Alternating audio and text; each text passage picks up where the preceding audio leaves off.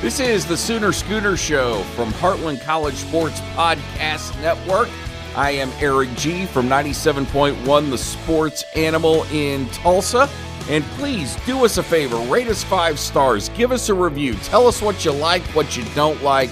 Remember, all constructive criticism is welcome here on the Sooner Schooner Show, and we can only get better when you tell us the things that we need to improve. Coming up on this week's episode, We'll dive into Berry Tramel's column about NIL versus facilities and what Barry had to say, what I agree with, and where I think that college football is headed in the way of personnel departments. But for the most part, throughout the show this week, we're going to be discussing spring football because it got into action officially this week. And as of the recording of this show, there's been one spring football practice, I think maybe two at the most.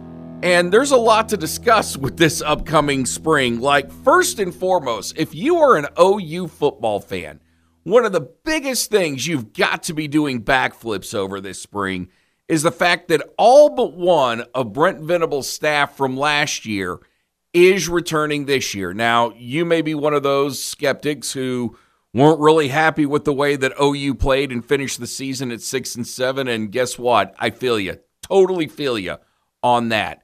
But in a day and age of college football that is so easily disrupted, not just by coaching moves, but by the transfer portal, any continuity you can have in your program is a major plus. All you have to do is look up the road to Stillwater and you can see that Mike Gundy is going through his second defensive coordinator in two years. He also had a ton of kids bail out on him, and Oklahoma State is scrambling to figure out just how good or not good they are going to be for the upcoming fall. Now, OU suffers from some of this as well. Let's be completely honest here. Brent Venables pointed out there are 26 kids that are on campus this semester that haven't played for OU, that haven't been a haven't been through a spring for OU. And that's one of the major issues that you've got in college football is when December rolls around, you finished up the year in a normal way or or how college football used to be done. I'll put it that way. I don't think there's any such thing as, as normal in this world. And personally, I prefer when things aren't normal. Uh, but in a in a day and age where you had a lot more control over your players and there was no transfer portal, you have a situation where whether it was Bob Stoops, Barry Switzer, Bud Wilkinson for sure, could all go back into their office in December and in January and, look at what they had for either spring or fall and say, okay, well, we've got this guy coming back, or we've got these two guys coming back that might actually fight it out for a position. Nowadays, you don't do. Nowadays, you don't have that because you now have to go back and scramble and say to yourself at the end of December, okay, so who's in the portal? Who's not in the portal? Who exactly are we recruiting? What are we doing with this scholarship? Is this a position we need experience at, or can we roll with one of these guys that we're bringing in because we think that he's ultra talented? You're constantly pushing the reset button. And I think about Arkansas. Arkansas is another staff I think about this year. And we obviously talk about uh, Arkansas a lot on our show because we're in green country and there are a lot of Arkansas fans, but it also bears mentioning that Arkansas could be one of OU's rivalries in, in the SEC once OU makes that move. Sam Pittman has a whole brand new staff this year. He lost his offensive coordinator and his defensive coordinator, had to replace both those guys. Uh, it was well publicized that Kendall Briles split Arkansas and has now gone down to TCU. So for, for Brent Venables, he was wise. Oh, I should mention this real quick. Arkansas does have a new strength coach. So for OU, all the kids that stayed, for Brent Venables, there is a familiarity of what the strength coach does, what your DC does, what, what Jeff Lebby does at offensive coordinator. Should mention the DC is Ted Roof, but you know how all these guys work. You know what to expect from them They know what your expectations are as far as how they need to go out and coach players and what they need to be ready for every single week. They also know what are the most important things to your program, what has to be worked on every single day.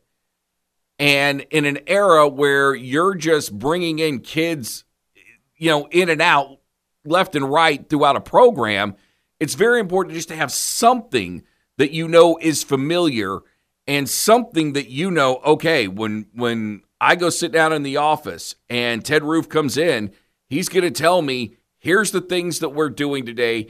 Here's what we need to work on. Jeff Lebby's going to tell me what's going on.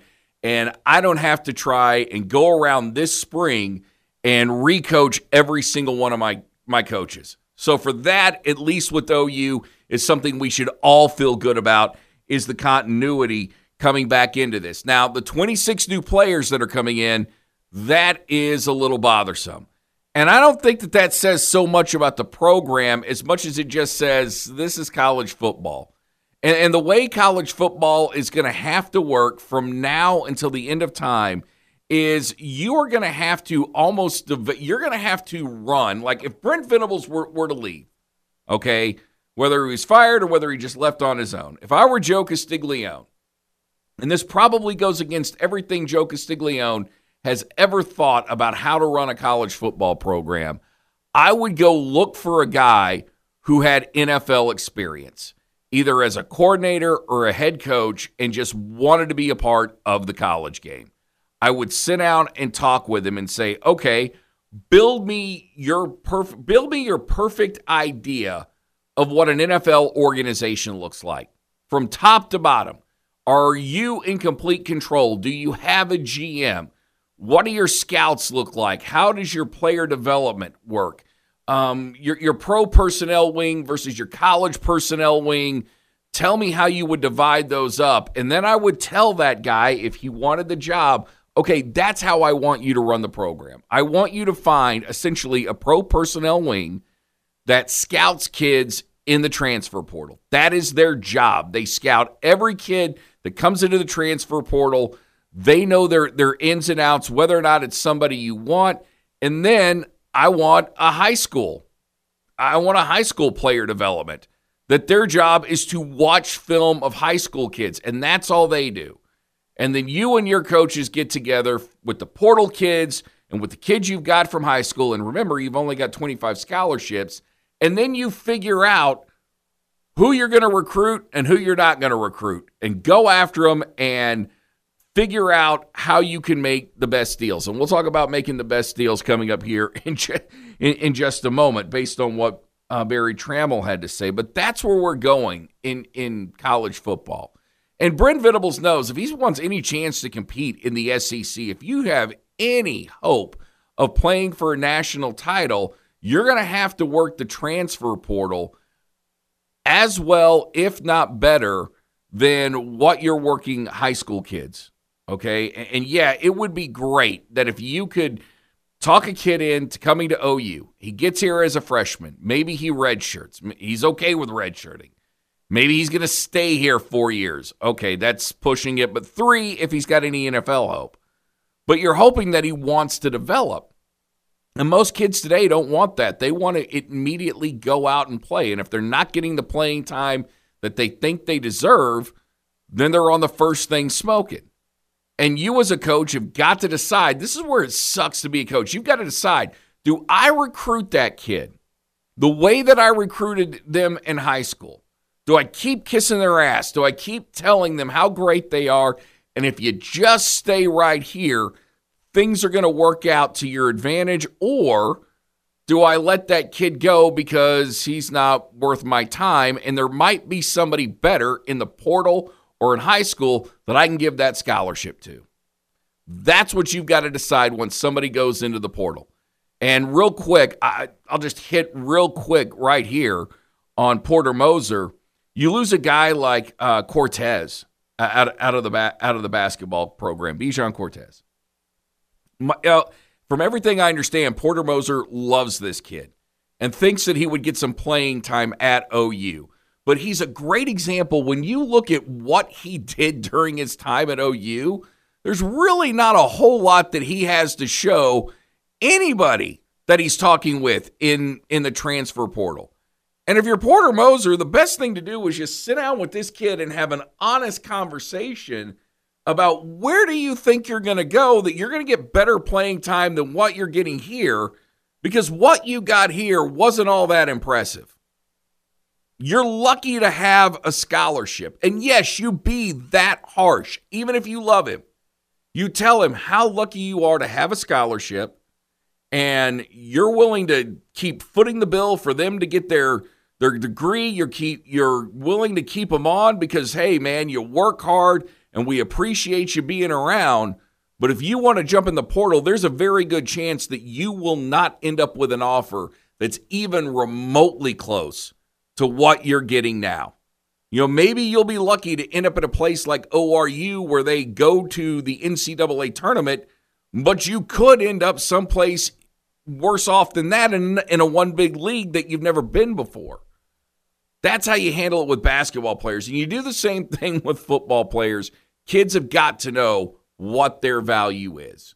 And there's nothing wrong with showing them a little tough love or being harsh, for lack of a better term, when you're dealing with kids and their future and, and, and what's going in and out. And finally, uh, final thought I love the fact that uh, Seth Littrell is come aboard at OU and he's getting the opportunity to coach again. You know, quite frankly, it was a joke, an absolute joke that he was fired from North Texas. The guy had a winning record, been to a lot of bowl games.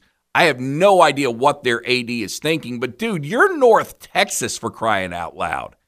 And for the 50 years of my life, they have had a couple of good teams, but it hadn't been consistently good. And for being in the DFW area and having as much access to talent as you do, North Texas hasn't exactly burned them up in any conference that they've been in. They were lucky to have Seth Littrell. So whether Seth Littrell moves out of the analyst type role and either gets elevated to a position or a coordinator spot at OU, I'd be happy for him. But honestly, what I'm rooting for is he gets the rebound and gets the opportunity to go run another program. You're listening to the Sooner Schooner Show on the Heartland College Sports Podcast Network. Coming up next, is it facilities or is it NIL? What is OU going to have to do to survive in the SEC? We'll explain next. Thank you for listening to the Sooner Schooner Show this week via the Heartland College Sports Podcast Network. I'm Erik Gee. Berry Tramel, always bang on. Anytime this this guy writes a column, I am all in. I, am going to go so far as to say that when it comes to scribes, and this is nothing against Bill Haisten, whom I love, or Kelly Hines, who does a great job at the Tulsa World, or Eric Bailey, or you know Ryan Aber. You know, none of the nothing against any of these people whom I have on my show regularly and think are very talented individuals. But I am convinced that in Oklahoma, when it comes to sports, Berry Tramel is the smartest man we have because of how well he lays out his arguments and his opinions in his column.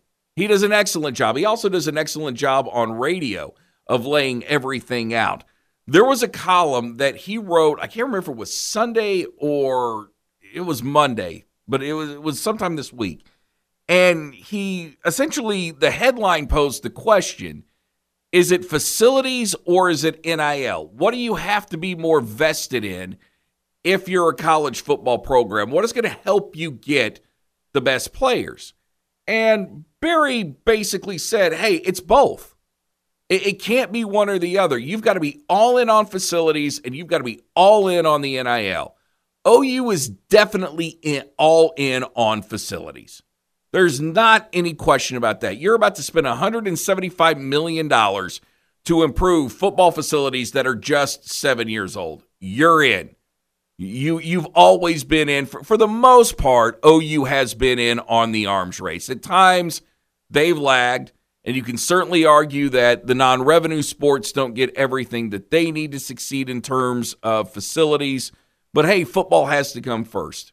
And and Joe Castiglione, the Board of Regents, you know, President, you know, Harroz, who, who's ever in charge, has nothing to apologize for when choosing football over softball over track, over baseball, whatever. Football has to come first, and things have to trickle down from football. All that being said, when it comes to facilities, OU is doing the right thing because there has to be something tangible. When you bring a kid on campus, you can't just give him the idea of, ooh, here's what it's going to look like. This is what the facility's going to look like. And here's what, you know, your, your NIL deal. Here's what we can possibly do. No, both things, both things have to be put in front of them in a way that they can touch it and they can feel it. It's not just about visualizing it. It's about actually seeing it for yourself. And facilities OU has. And with all the collectives that, that OU has thrown out, they seem to be pretty committed to the NIL as well, but you're going to have to continue to up your game in the NIL until there are rules set set in place. You know, I said last week if I was a college basketball program, I'm rolling dirty. If I want to compete in college basketball, I'm as dirty as I can be. I'm lining the pockets of the AAU coaches, I'm lining the pockets of the kids. I'm doing whatever I have to do to get the, to get the best talent to be on my campus for a year, and then I want to go as far as I can in the NCAA tournament. And when I say roll dirty now, I don't even know what that entails because the NIL opens a lot of this up for you to promise kids things that you can actually deliver on that once were illegal. Same thing with football. You can make outrageous promises now, deliver on these promises, give them to these kids. And if it's a five star, four star athlete, there's nothing for you to feel guilty about because your job is to win. And now you have to approach the NIL with the attitude that the NCAA is going to need to stop you or tell you this is what you can't do. And you shouldn't be afraid of the NCAA right now. There's no reason to because they're not going to hammer anyone because it's just too early in the process. We've already seen some schools get in trouble for NIL, but they're mainly minor violations, or at least very little penalty was handed out. So if you're OU, you do what you think is within the in the rules or within a gray area. That's what you have to do. You're you're in a you're you're in a time where you have to outbid players. You're going to have to outbid LSU on some guys, Georgia, Florida, Alabama, whoever. You're, you're that's the way you win football. Brent Venables doesn't need to feel guilty about it. He may not like it. Joe Castiglione doesn't need to feel guilty about it, although he may not like it.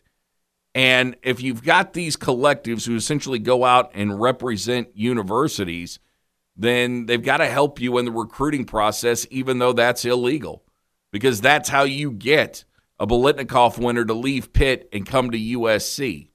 And you've got to ask yourself do I always want to do things right and come up on the short end of the stick, or ultimately, do I want to bend the rules a little bit and win? The answer is pretty obvious on that one. You want to bend the rules and win. As long as you can look at yourself in the mirror, as long as you don't believe you are being unethical. And I know what you're saying. Well, wait a second. If you're bending the rules or breaking them, aren't you being unethical? Not necessarily. I'm not talking about doing what Alabama has done by putting basketball players on the floor that may have been involved in, a murder, even though there's new evidence out there still from a PR standpoint. It would have been better if Brandon Miller and everyone that was at the scene that night was was removed from playing in games. So the season wouldn't be about them. It would actually be about basketball. You don't have to go that far. But if you do have alumni that can help out with NIL car dealerships restaurants clothing stores you know mechanics like I, I don't care what the business is. But if they can help put a kid on a billboard or they can help put a kid in a commercial and it's going to help that kid make some money, and more importantly, it's going to get that kid to come to your school, then do it. If if that's all they want, now I always say, beware the kids that are only interested in NIL because they're the ones that are going to leave you the first sign something is wrong. But that's how you have to do it right now. Go out and, and, and impress them. Even the guys that aren't that good, you're going to have to impress them because that's the way the game is played. Until it changes, Everybody's just got to approach it that way. It's a crummy way to do business, that I will say, but I don't see any alternative. That wraps up this week's show. Thank you so much for listening to the Heartland College Sports Podcast. Thanks for listening to the Sooner Schooner Show. I'm Erik Gee. Say, may God bless you and your family. As the great Jackie Moon always says, everybody love everybody. And to paraphrase Don Cornelius, love, peace, and sports.